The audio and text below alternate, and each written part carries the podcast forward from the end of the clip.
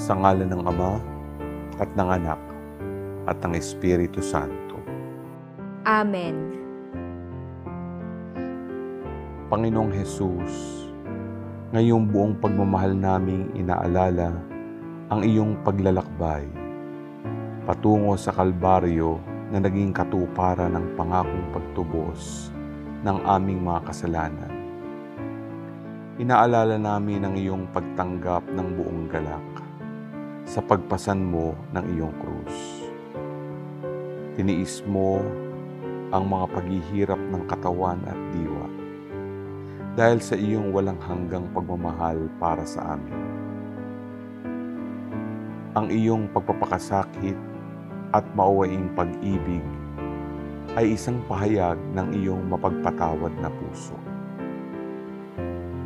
Panginoong Hesus, sa pagsisimula namin itong daan ng krus, hinihiling namin na manguna ka at gabayan kami upang sundan ng buong katapatan ang iyong mga yapak. Itinataas namin sa iyo sa aming panalangin ang buong mundo, ang bayang Pilipinas, ang aming mga pamayanan at pamilya na tinamaan ng COVID-19 pandemic crisis na ito. Ito ang mabigat na krus na aming karga-karga. Hinihiling namin na sa aming pagbubuhat ng krus na ito, maranasan namin na ikaw ang bumubuhat. Ikaw ang nagsasalba sa amin. Ikaw ang nagpapagaan ng aming katawan, puso at kalooban sa gitna ng aming mga pangamba at takot.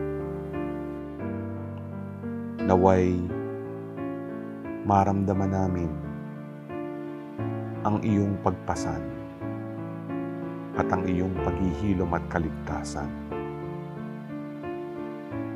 Sumasampalataya kami na sa daan ng krus na ito, maramdaman namin ang iyong pag-ibig, maramdaman namin ang iyong pagkalinga, maramdaman namin na hindi mo kami pababayaan.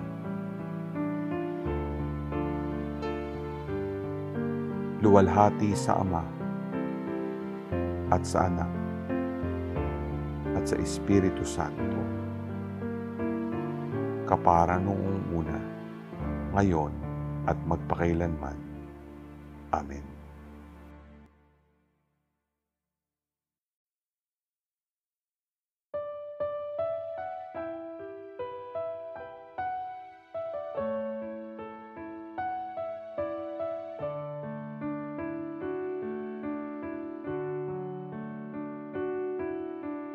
Ang unang istasyon, ang huling hapunan.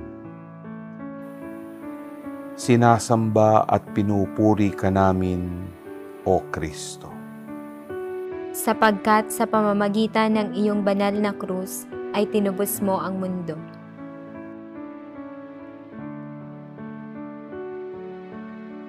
Ang pagbasa ay mula sa Mabuting Balita ayon kay San Mateo, Kabanata 26, talata 26 hanggang 30. Habang sila'y kumakain, kinuha ni Jesus ang tinapay at matapos magpuri sa Diyos, pinaghati-hati niya iyon at ibinigay sa mga alagad habang sinasabi, Kunin ninyo ito at kanin. Ito ang aking katawan. Pagkatapos ay kinuha niya ang kalis. Nagpasalamat siya at ibinigay sa kanila habang sinasabi, Inimin ninyong lahat ito sapagkat ito ang aking dugo, ang dugo ng tipan, na ibinubuhos para sa marami, para sa ipagpapatawad ng mga kasalanan. Sinasabi ko rin sa inyo, hindi na ako iinom pa ng katas na ito ng ubas hanggang sa araw na inumin kong kasalo ninyo ang bagong alak sa kaharian ng aking ama. At pagkaawit ng mga salmo, pumunta sila sa bundok ng mga ulibo. O Jesus, ang huling hapunan mo noon ang naging pundasyon ng aming pagdiriwang ng banal na Eukaristiya ngayon.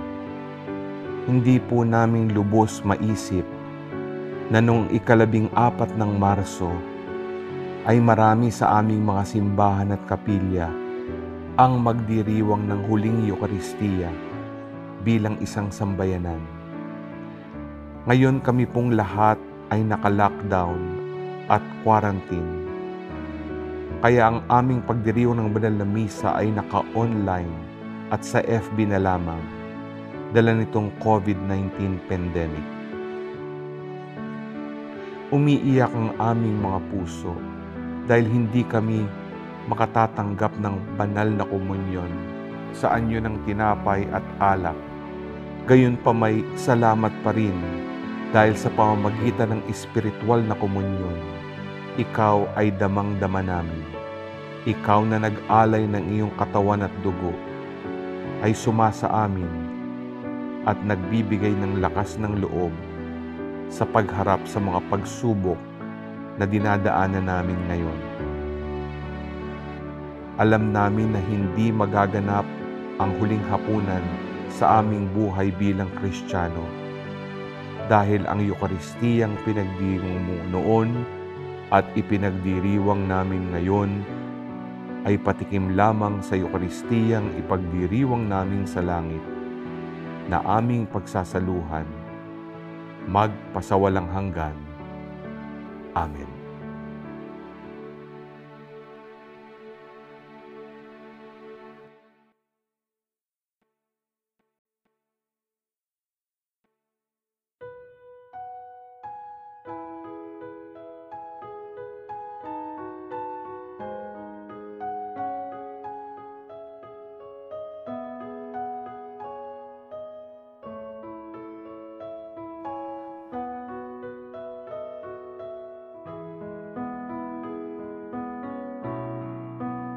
Ang ikalawang istasyon, ang pagtangis sa Getsemani.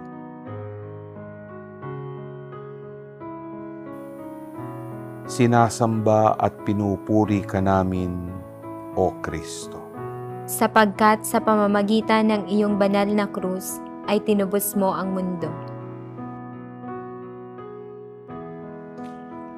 Ang pagbasa ay mula sa mabuting balita ayon kay San Mateo, Kabanata 26, talata 36 hanggang 46. Nagpunta si Jesus na kasama ang mga alagad sa isang lugar na tinatawag na Gethsemane at sinabi niya sa kanila, Maupo kayo rito habang nagdarasal ako sa dako roon. Isinama niya si Pedro at ang dalawang anak ni Zebedeo at nagsimula siyang labis na mahapis at mamighati. At sinabi niya sa kanila, Labis na kalungkutang parang kamatayan ang aking nadarama. Manatili kayo rito at makipagpuyat sa akin. At pumunta siya sa malayo-layo pa at nagpatira pa habang dinarasal. Ama, kung maaari, palampasin mo sa akin ang kalis na ito, ngunit hindi ang loob ko, kundi ang sa iyo. At pagbalik niya sa mga alagad, nakita niya silang natutulog. At sinabi niya kay Pedro, Hindi ba kayo makapagpuyat na kasama ko ng kahit isang oras lamang? Magpuyat at manalangin para hindi kayo madaig ng tukso. Talagang masigasig ang espiritu, ngunit mahina ang laman. Umalis siya uli para manalangin nang makalawa at sinabi, Ama, kung hindi ito lalampas sa kailangan kong inumin, ang kalooban mo ang matupad. At sa pagbalik niya, muli niya silang nakitang natutulog. Mag- mag- mabigat nga ang kanilang mga mata, kaya muli niya silang iniwan para manalangin, na gayon din ang sinabi. At sa kanya nilapitan ang kanyang mga alagad at sinabi sa kanila, Sige, matulog kayo at magpahinga. Dumating na ang oras at ibibigay na ang anak ng tao sa mga taong makasalanan. Gumising na kayo at tumindig. Narito na ang magkakanulo sa akin.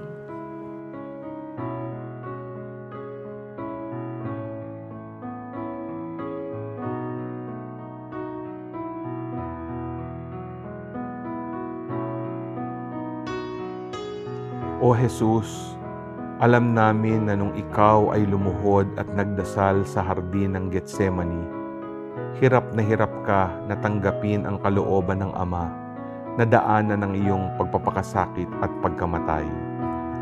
Sa tindi ng aming pagluhod at pananalangin dala ng COVID-19 pandemic na ito, pakiramdam namin ay nakikiisa kami sa iyong pagtangi sa hardin ng Getsemani.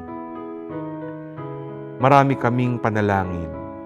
Panalangin na sana'y iadya mo ang aming kalusugan at aming pamilya sa bangis ng COVID-19.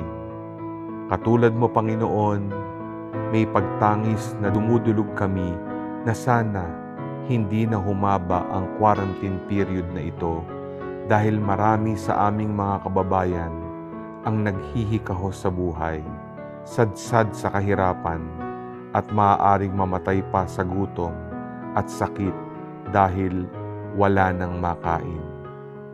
Pero alam namin sa iyong panalangin, tinanggap mo ang kopa ng pagdurusa. Akayin mo kami, Panginoon, upang yakapin din namin ang kopa ng pagpapakasakit na dinadaanan namin ngayon na ang tanging panghahawakan ay ikaw. Amen.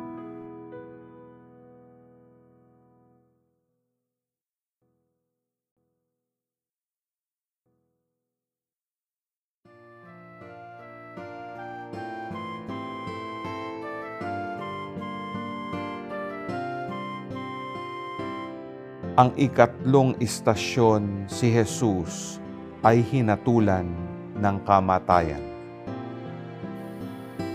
Sinasamba at pinupuri ka namin, O Kristo. Sapagkat sa pamamagitan ng iyong banal na krus ay tinubos mo ang mundo.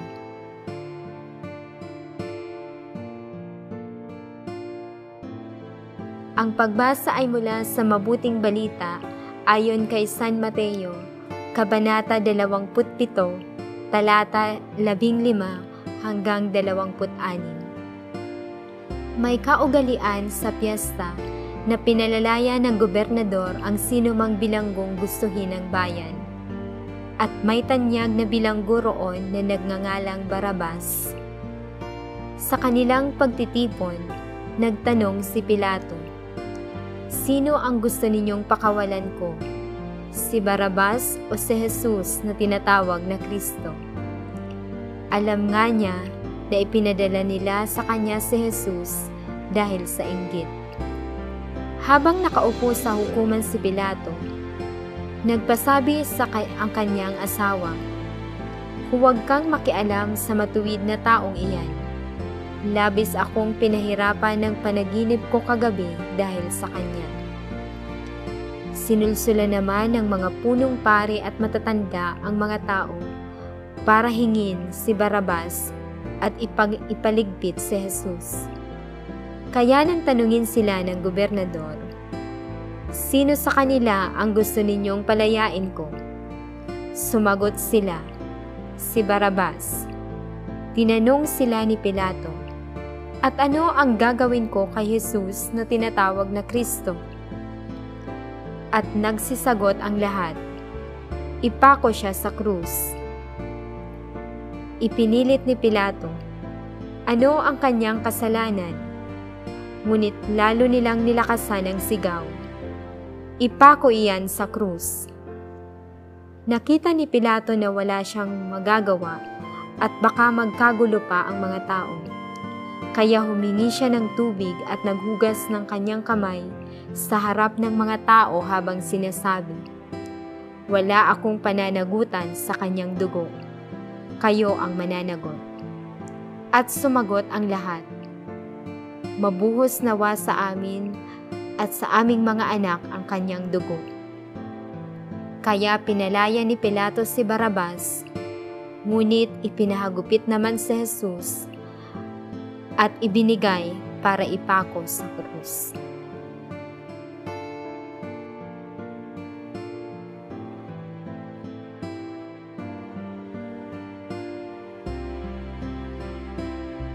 Panginoong Hesus, hinatulan ka ng kamatayan ng walang katarungan at walang kalaban-laban. Noong panahong iyon, maliwanag na parang wala kang kakampi. Ang mga disipulo mo ay nagtago at hindi ka man lamang ipinagtanggol. Masakit isipin na ang iyong mga tinuruan, kinabayan, pinagaling at minahal ay nawalang parang iglap nung ikaw ay hinusgahan at binabaan ng parusang mamatay sa krus. Sa panahong ito, dala ng COVID-19 pandemic, parang hinatulan ng kamatayan ng marami sa amin, dala ng mabilis na pagkalat ng virus. Maraming matatanda ang hindi na magamot at karamihan sa kanila ay mga namatay na. Marami sa aming leader ay puspusan ang mga pagpaplano upang mabawasan ang pagkalat ng virus na ito. Marami sa aming mga doktor at health workers ay pagod na sa pagsalba ng mga matatanda na kritikal na ang kondisyon. Hindi ba para na rin silang hinatulan ng kamatayan ng walang kalaban-laban? Damang-dama namin, Panginoon, ang iyong nararanasan. Hari nawa sa mga oras na ito, maramdaman ng marami na tinamaan ng COVID-19, lalo na ang matatanda at nag-aagaw buhay na hindi sila nag-iisa. Nakasama kanila at hawak ang iyong kamay. Amen.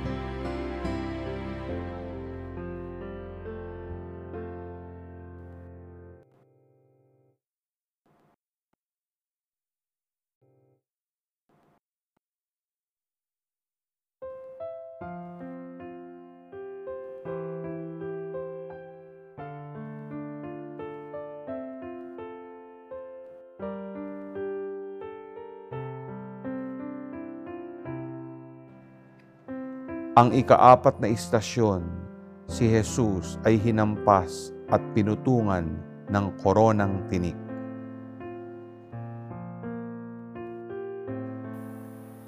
Sinasamba at pinupuri ka namin, O Kristo. Sapagkat sa pamamagitan ng iyong banal na krus ay tinubos mo ang mundo.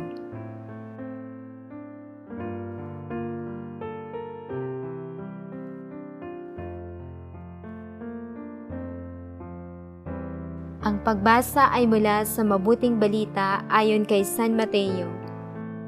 Kabanata 27, talata 27 hanggang 31. Ipinasok si Jesus ng mga sundalo ng gobernador sa pretorio o bulwagan at tinawag ang buong hukbo sa paligid niya. Hinubaran nila siya at dinamitan ng kulay pulang balaban. At pumilipit sila ng isang koronang tinik, ipinutong ito sa kanyang ulo, at inilagay ang isang patpat sa kanyang kanang kamay. At saka sila lumuhod sa harap ni Jesus at nilibak siya sa pagsasabing, Mabuhay ang hari ng mga Hudiyo. Dinuraan nila siya, kinuha ang patpat sa kanyang kamay at inihampas ito sa kanyang ulo. Matapos nila siyang libakin, Inalis nila ang pulang balabal.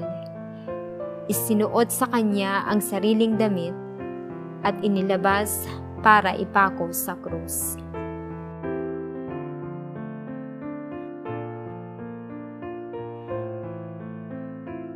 Panginoon Heso Kristo, Ikaw ay hari namin, nakarapat dapat na putungan ng koronang ginto.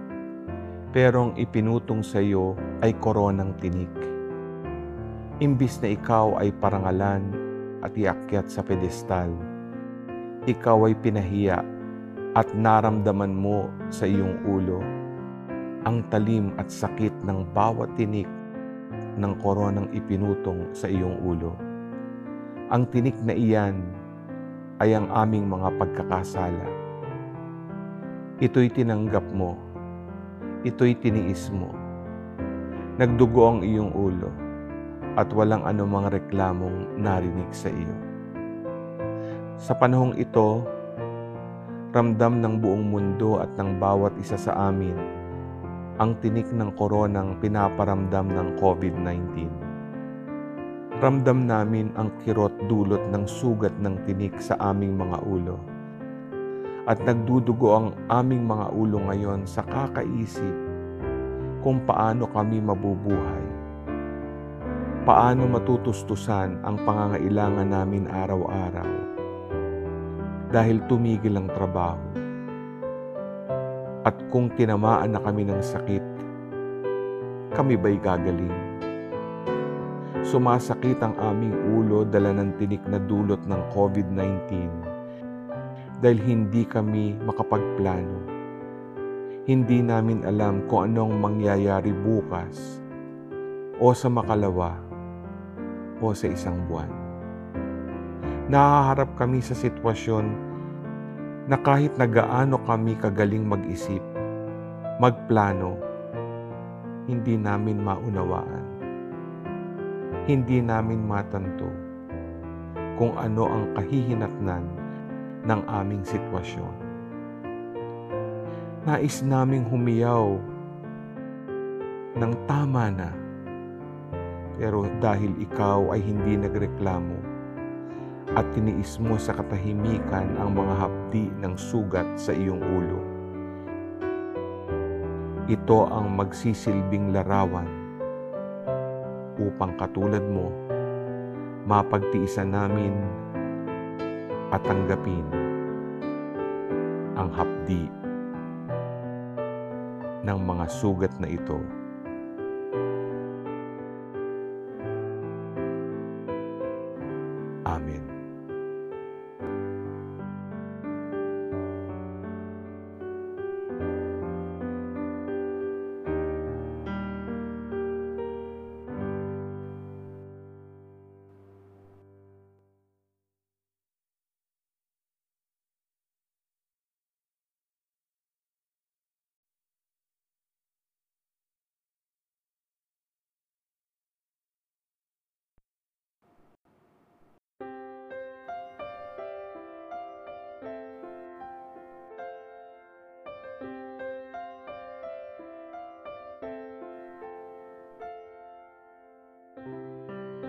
Ang ikalimang istasyon, si Jesus ay nagpasan ng krus.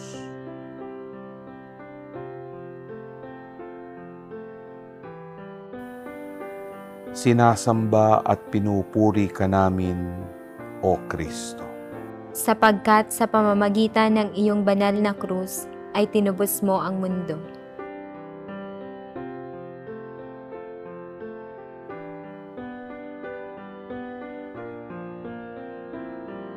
Ang pagbasa ay mula sa Mabuting Balita ayon kay San Juan, Kabanata 11, talata 16 hanggang 17.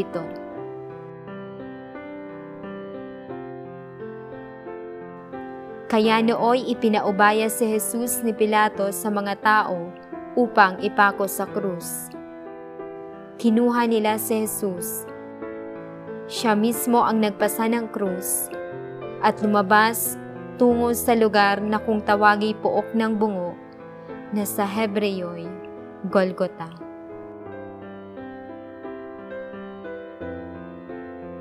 Binuhat at niyapos mo ng buong puso ang mabigat na krus patung Kalbaryo.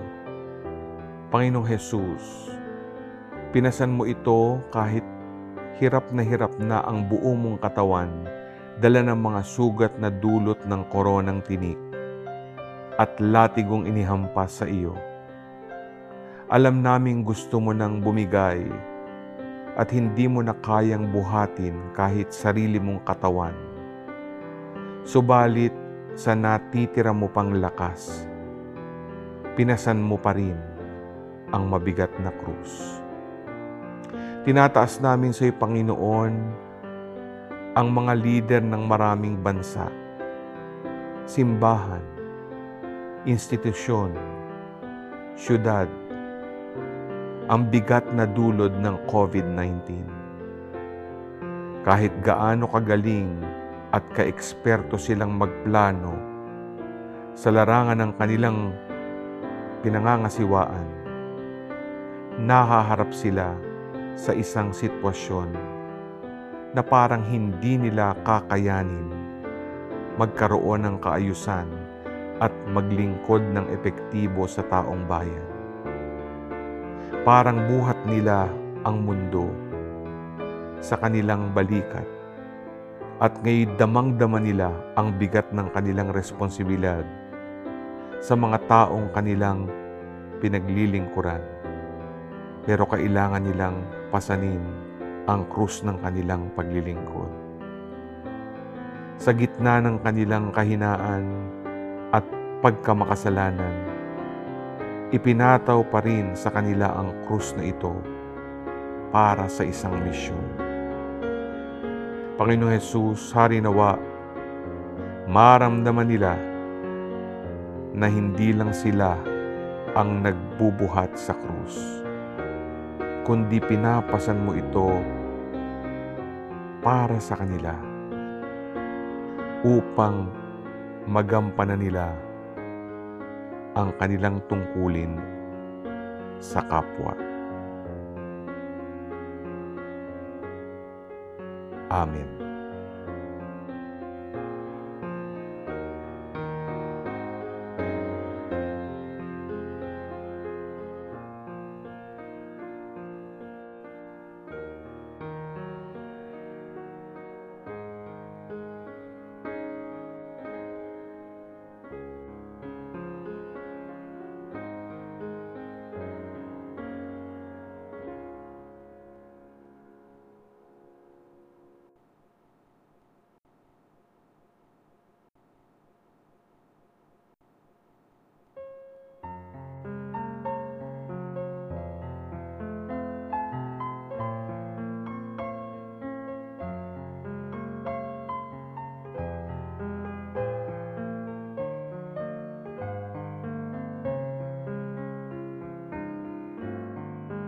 Ang ika-anim na istasyon, si Jesus ay nadapa.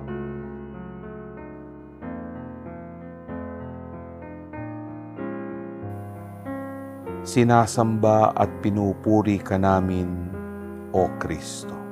sapagkat sa pamamagitan ng iyong banal na krus ay tinubos mo ang mundo.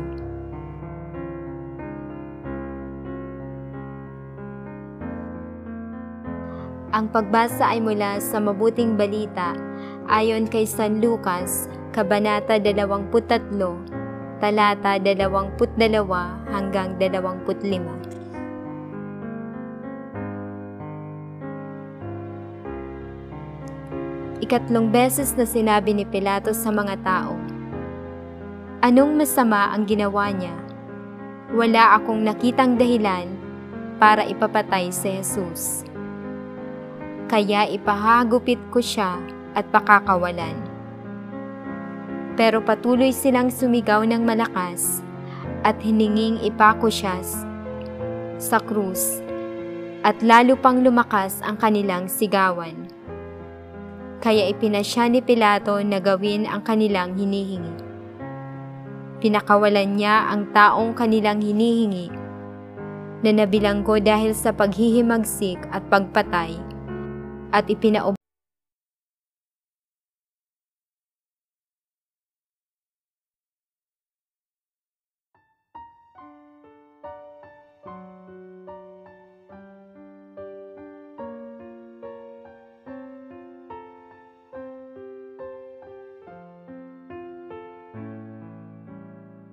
Ang ikapitong istasyon, si Jesus ay tinulungan ni Simon ng Sirene.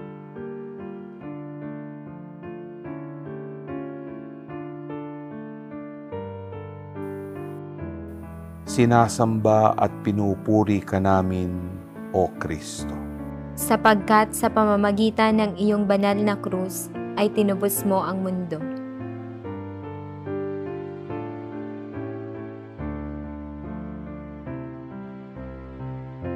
Ang pagbasa ay mula sa Mabuting Balita ayon kay San Mateo, Kabanata 27, Talata 32. Paglabas ni Jesus at mga sundalo, may nasalubong sila na isang lalaking taga-Serene na nagngangalang Simon at pinilit nila siyang pasanin ang krus ni Jesus.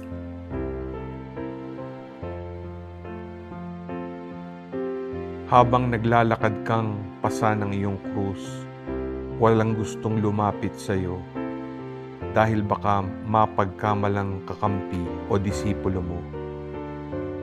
Takot ang lahat na lumapit sa isang pinagkaisahan upang ituring na kriminal na hinatulan ng kamatayan.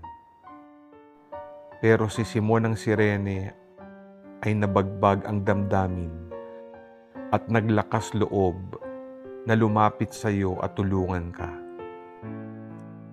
Marami sa aming mga doktor, nurses at health workers ay katulad ni Simon ng Sirene. Tinutulungan nilang buhati ng krus ng maraming pasyenteng may sakit at nag-aagaw buhay dulot nitong COVID-19 sumumpa silang tulungan ng may sakit at ialay ang kanilang buhay para maligtas ang sino mang may karamdaman o matinding kapansanan.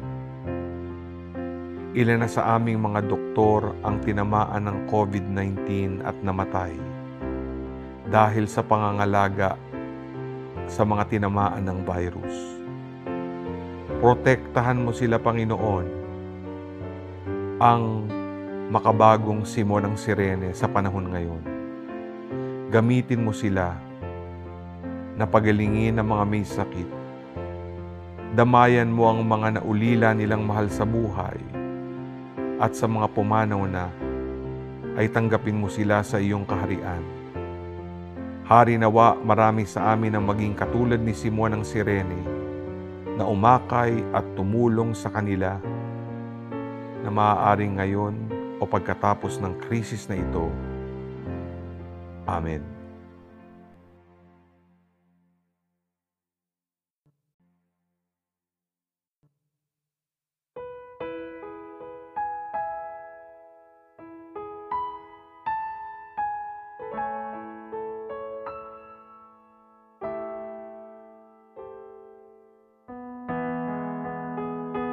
Ang ikawalong istasyon si Jesus at ang mga babaeng taga Jerusalem. Sinasamba at pinupuri ka namin, O Kristo. Sapagkat sa pamamagitan ng iyong banal na krus ay tinubos mo ang mundo. Ang pagbasa ay mula sa Mabuting Balita ayon kay San Lucas, Kabanata 23, talata 27 hanggang 31. Napakaraming tao ang sumunod kay Jesus, kasama ang mga babaeng nananaghoy at tumatangis dahil sa Kanya. Lumingon sa kanila si Jesus at sinabi, mga kababaihan ng Jerusalem, huwag ako ang inyong iyakan, kundi para sa inyong mga sarili at sa inyong mga anak kayo umiyak.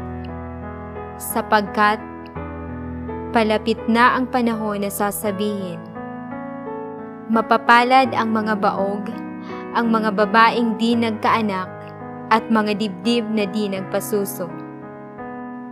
At sasabihin nila sa mga bundok, Bumagsak kayo sa amin, at sa mga burol, tabunan ninyo kami. Sapagkat kung ganito ang ginagawa sa kahoy na sariwa, ano pa kaya ang gagawin sa tuyo?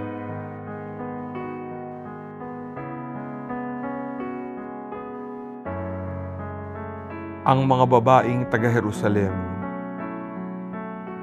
ay lumuluhat tumatangis habang minamasdan kang nagdurusang pinapasa ng krus. Marami nang lumuluha at tumatangis na individual, pamilya at pamayanan na nawala ng mahal sa buhay dulot ng COVID-19.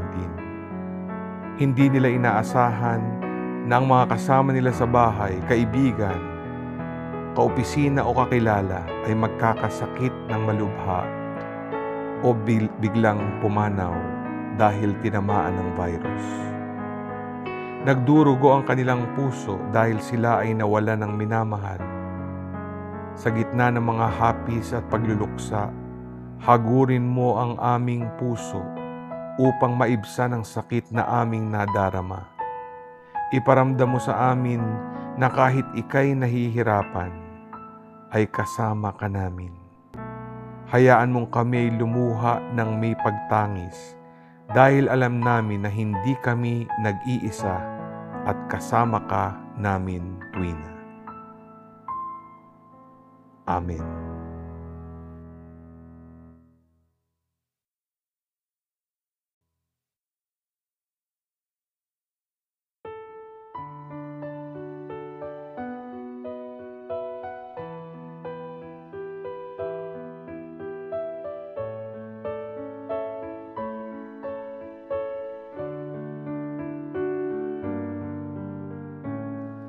Ang ikasyam na istasyon, si Jesus ay hinubaran at ipinako sa krus.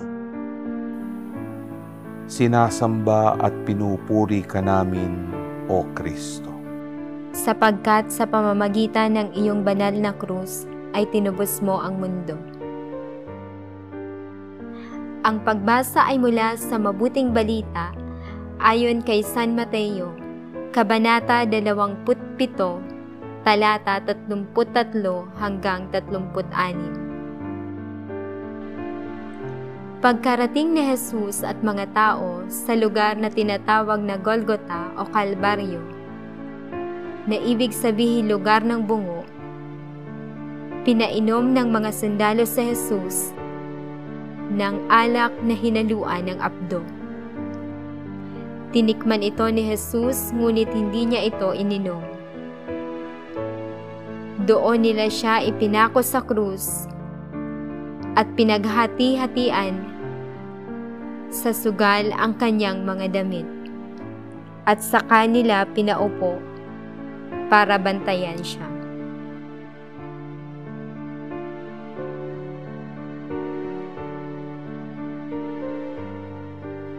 Natapos na ang iyong paglalakbay patungo sa Golgota, ang lugar ng mga bungo inilatag na ang krus at hinubaran ka upang ipako.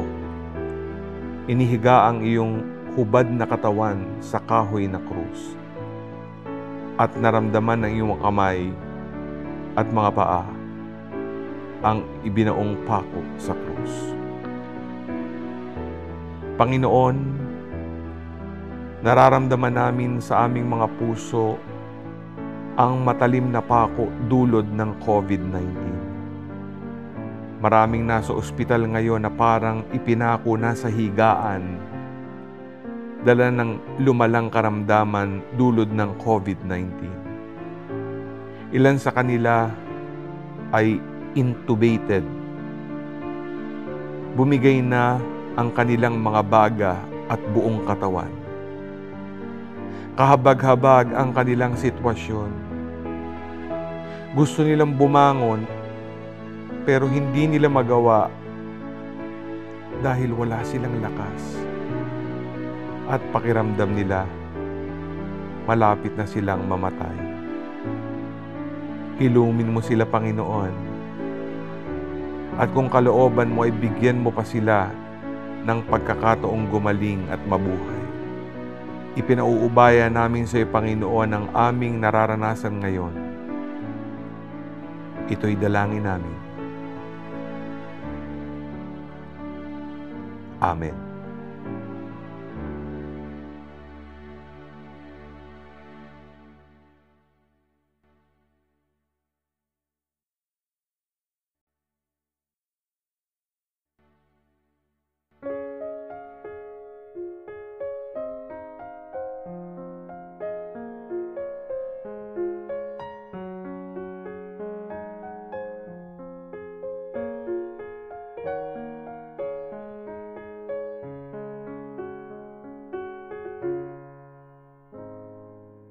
Ang ikasampung istasyon ang pinatawad na magnanakaw.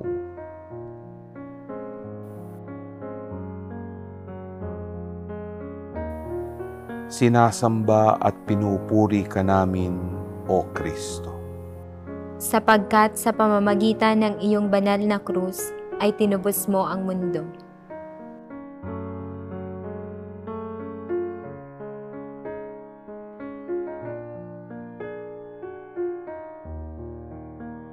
Ang pagbasa ay mula sa Mabuting Balita ayon kay San Lucas, Kabanata 23, talata 39 hanggang 43.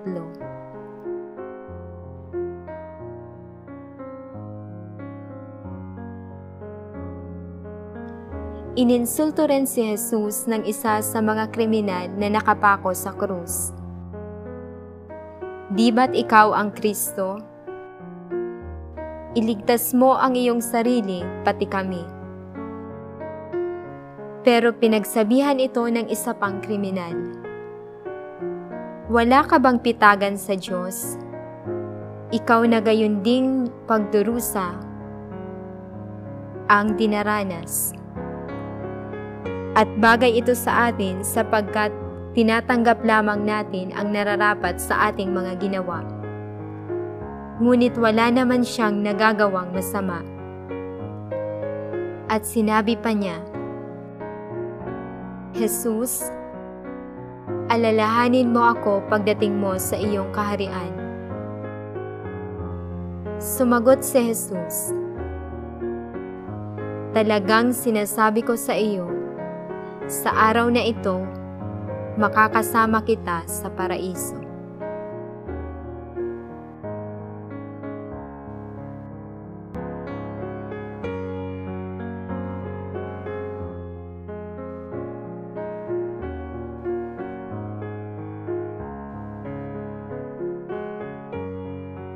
Panginoong Hesus, hindi maubos maisip ng pinatawad mong magnanakaw na bukod sa pagpapatawad ay ipinagkaloob mo ang paraiso para sa Kanya dahil sa iyong habag at pag-ibig. Panginoon, marami nang naging biktima ng COVID-19. Katulad ng magnanakaw, kami ay sumasamo sa iyong harapan. Panginoon, patawarin mo kami sa aming pagkukulang at pagkakasala. Isama mo kami sa iyong paraiso. Patawad, Panginoon, patawad.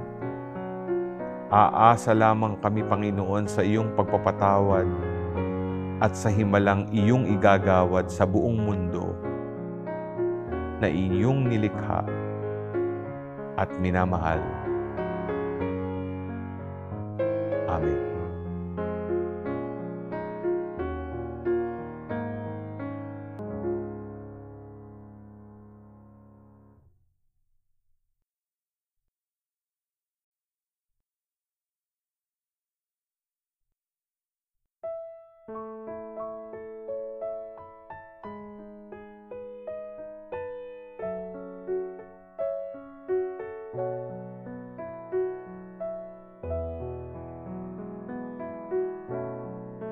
Ang ikalabing isang istasyon, si Maria at ang mahal na alagad sa paanan ng krus.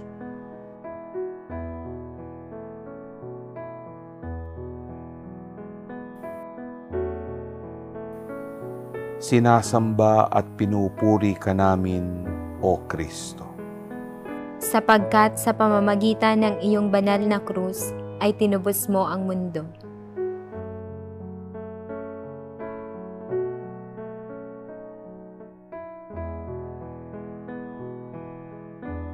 Ang pagbasa ay mula sa mabuting balita ayon kay San Juan, Kabanata 11, talata 25 hanggang 27. Nangakatayo naman sa tabi ng krus ni Jesus ang kanyang ina at ang kapatid na babae ng kanyang ina, si Maria ni Cleophas at si Maria Magdalena. Kaya pagkakita ni Jesus sa ina at sa alagad na mahal niya na nakatayo sa tabi, sinabi niya sa ina, Babae, hayan ang iyong anak. Pagkatapos ay sinabi naman niya sa alagad, Hayan ang iyong ina. At mula sa oras na iyon, tinanggap siya ng alagad sa kanyang tahanan.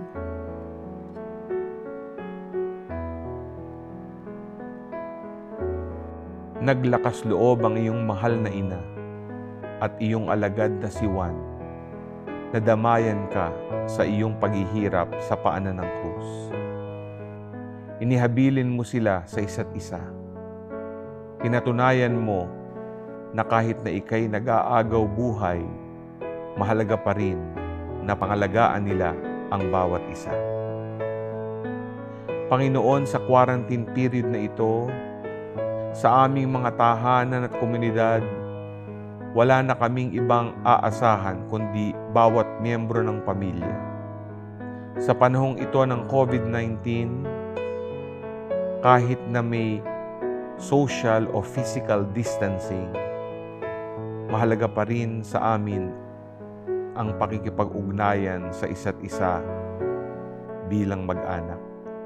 Sa panahon ng krisis, Panginoon, protektahan mo ang aming buong pamilya at komunidad. Panatilihin mo kaming nagkakaisa sa gitna ng aming mga hinaharap na krisis.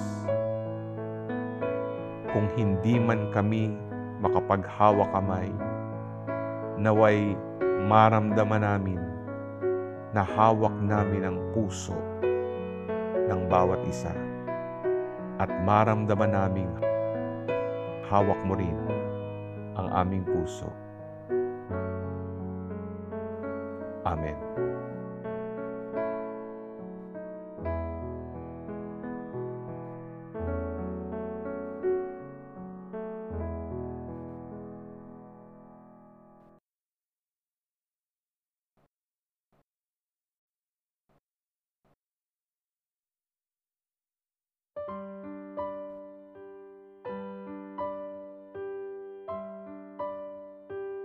Ang ikalabindalawang istasyon, ang pagkamatay ni Jesus sa krus.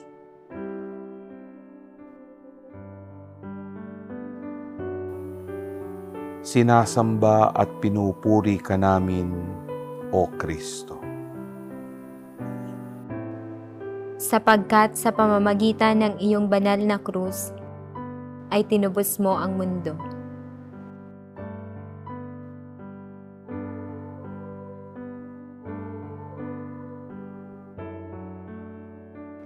Ang pagbasa ay mula sa mabuting balita ayon kay San Mateo, Kabanata 27, talata 45 hanggang 50. Mula tanghaling tapat hanggang hapon, nagdilim ang buong lupain. Nang ikatlo ng hapon, sumigaw sa Jesus ng malakas. Eloy, Eloy, lama sabaktani, na ang kahulugay, Diyos ko, Diyos ko, Bakit mo ako pinabayaan? Nang marinig ito ng ilan sa mga naroon, sinabi nila, Tinatawag niya si Elias. Tumakbo ang isa sa kanila, kumuha ng espongha. Isinausaw ito sa suka. Inilagay sa patpat at pinainom sa kanya. Sinabi naman ng iba, Huwag, tingnan natin kung ililigtas siya ni Elias. Muling sumigaw si Jesus ng malakas at pinayaon ang Espiritu.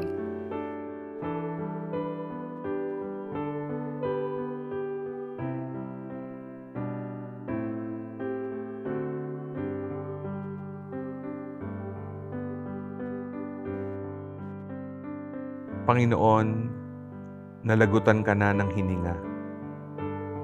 Namatay ka na sa krus. Natupad na ang iyong misyon.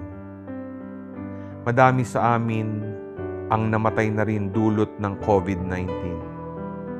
Marami sa amin ang nagampanan din ang aming misyon sa pamilya, sa pamahalaan, sa aming propesyon, lalo na sa mga frontliners na binawian ng buhay para tulungan at pagalingin ang ilang may sakit dulot ng virus.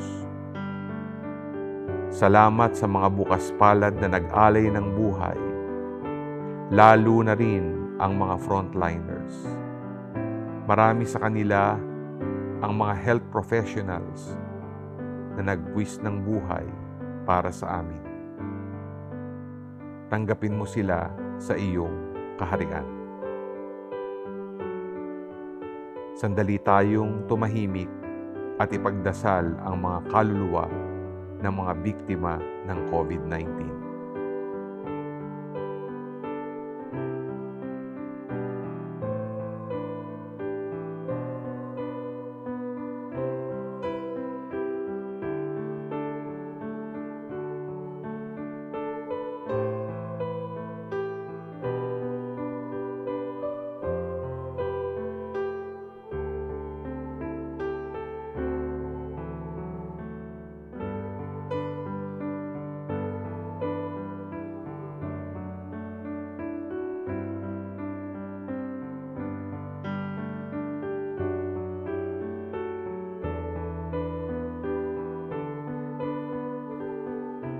Sumapayapa nawa ang kaluluwa ng mga yumao, Panginoon, at sinagan sila ng kaliwanagang walang hanggan. Amen.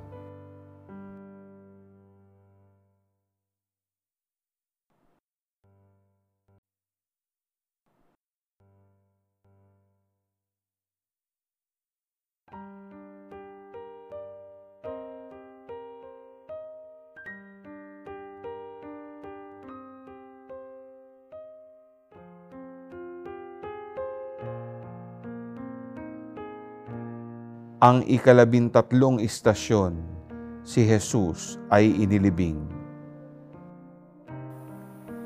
Sinasamba at pinupuri ka namin, O Kristo.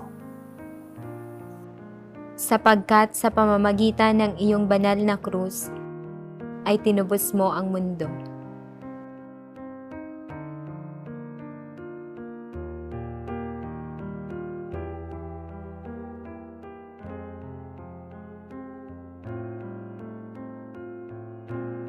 Ang pagbasa ay mula sa Mabuting Balita ayon kay San Mateo, Kabanata 27, Talata 57 hanggang 61. Nang magtatakip silim na, dumating ang isang mayamang taga-Arimatea na nagngangalang Jose. Alaga din siya ni Jesus. Lumapit siya kay Pilato para hingin ang katawan ni Jesus at iniutos naman ng gobernador na ibigay ito sa kanya. Kaya kinuha ni, Jes- ni Jose ang katawan ni Jesus, binalot sa malinis na telang linen at inilibing sa bago niyang libingan na inuka sa bato. Pinagulong niya ang isang malaking bato sa bukana ng libingan at saka siya umalis. Nakaupo naman si Maria Magdalena at ang isa pang Maria sa harap ng libingan.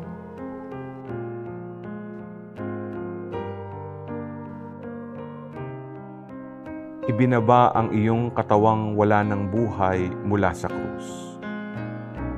Dinala ito sa isang madilim na libingan. Ito rin balang araw ang aming kahihinatnan.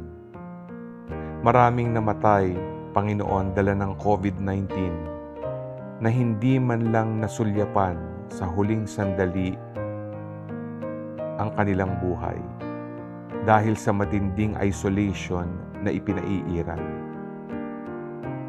Ibinilik na lamang ang abo sa miyembro ng pamilya. Masakit na katotohanan ito, Panginoon. Kaya itinataas namin, Panginoon, ang mga naiwan na mahal sa buhay ng mga pumanaw dahil sa COVID-19. Bigyan mo sila ng konsolasyon sa gitna ng kanilang pagdadalamhati. Ngunit alam namin na hindi dito natatapos ang lahat. Nananalig kami na sa libingan may liwanag kaming maaaninag sa dilim. Amen.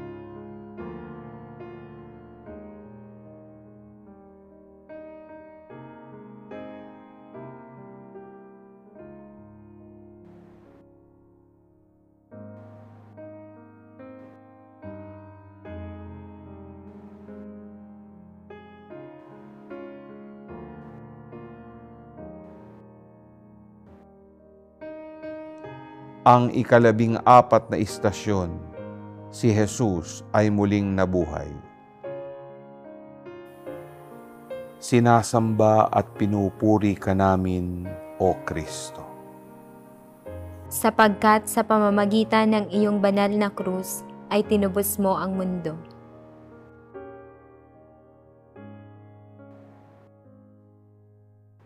Ang pagbasa ay mula sa mabuting balita ayon kay San Mateo, Kabanata 28, talata 1 hanggang 10. Kinahapunan ng araw ng pahinga, sa paglabas ng unang bituin, sa unang araw ng Sanlinggo, pumunta sa libingan si Maria Magdalena at ang isa pang Maria para tingnan ang libingan. Walang ano-ano'y lumindol ng malakas at bumaba mula sa langit ang anghel ng Panginoon at nilapitan ang bato, pinagulong ito at naupo roon. Parang kidlat ang kanyang mukha at simputi ng niebe ang kanyang damit. Nanginig naman sa takot ang mga bantay at naging parang mga patay. Sinabi ng anghel sa mga babae, Huwag kayong matakot. Alam kong hinahanap ninyo si Jesus na ipinako sa krus. Wala siya rito. Pinuhay siya ayon sa kanyang sinabi. Tingnan ninyo ang lugar na pinaglilibingan sa kanya. Pumunta kayo agad ngayon at sabihin sa kanyang mga alagad na muli siyang nabuhay at mauuna sa inyo sa Galilea makikita ninyo siya roon. Ito ang mensahe niya sa inyo. Agad nilang iniwan ang libingan na natatakot at labis na nagagalak at tumakbo sila para balitaan ang kanyang mga alagad. Nakasalubong nila si Jesus sa daan at sinabi niya, Kapayapaan. Paglapit sa kanya ng mga babae, Niyakap nila ang kanyang mga paa at sinamba siya. Sinabi naman ni Jesus sa kanila, Huwag kayong matakot. Humayo kayo at sabihin sa aking mga kapatid na pumunta sa Galilea. Doon nila ako makikita.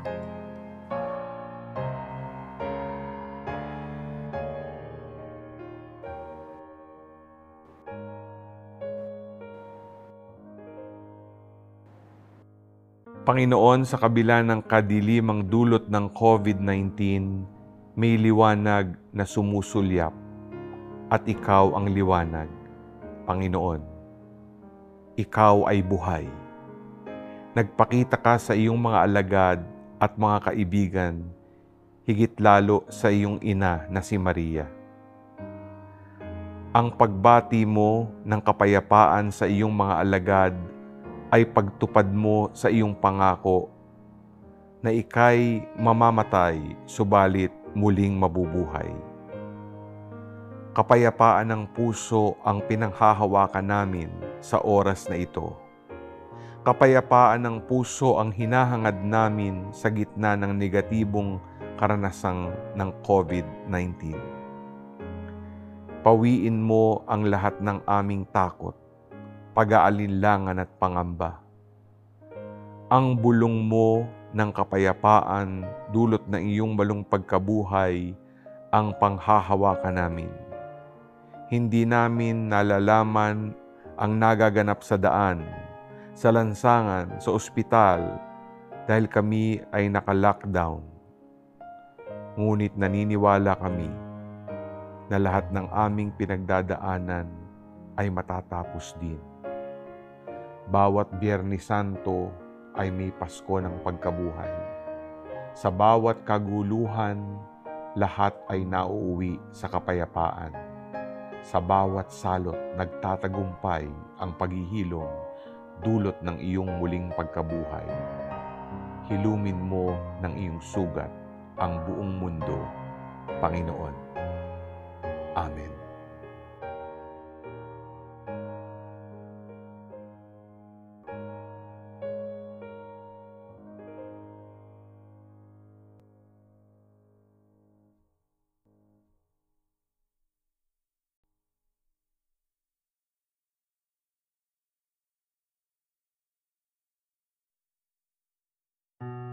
Para sa intensyon ng ating Santo Papa, Papa Francisco.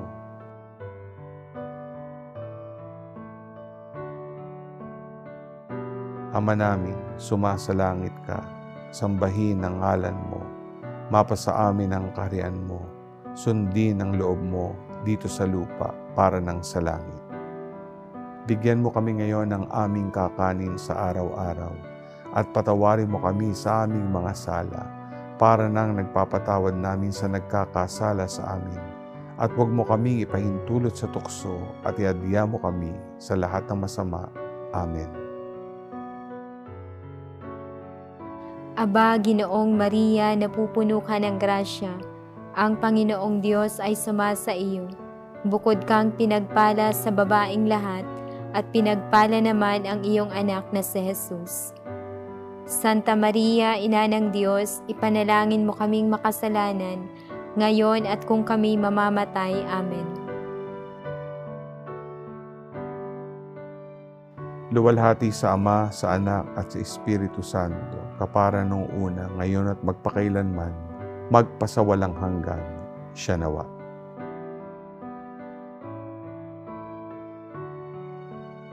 Panginoong Hesus, matapos na pagnilayan ang iyong pagpapakasakit, kamatayan at muling pagkabuhay sa pamagitan ng debosyon ito ng daan ng krus, nagpapasalamat kami sa iyo, Panginoon, sa pagiging aming walang hanggang punong pari at tagapagligtas.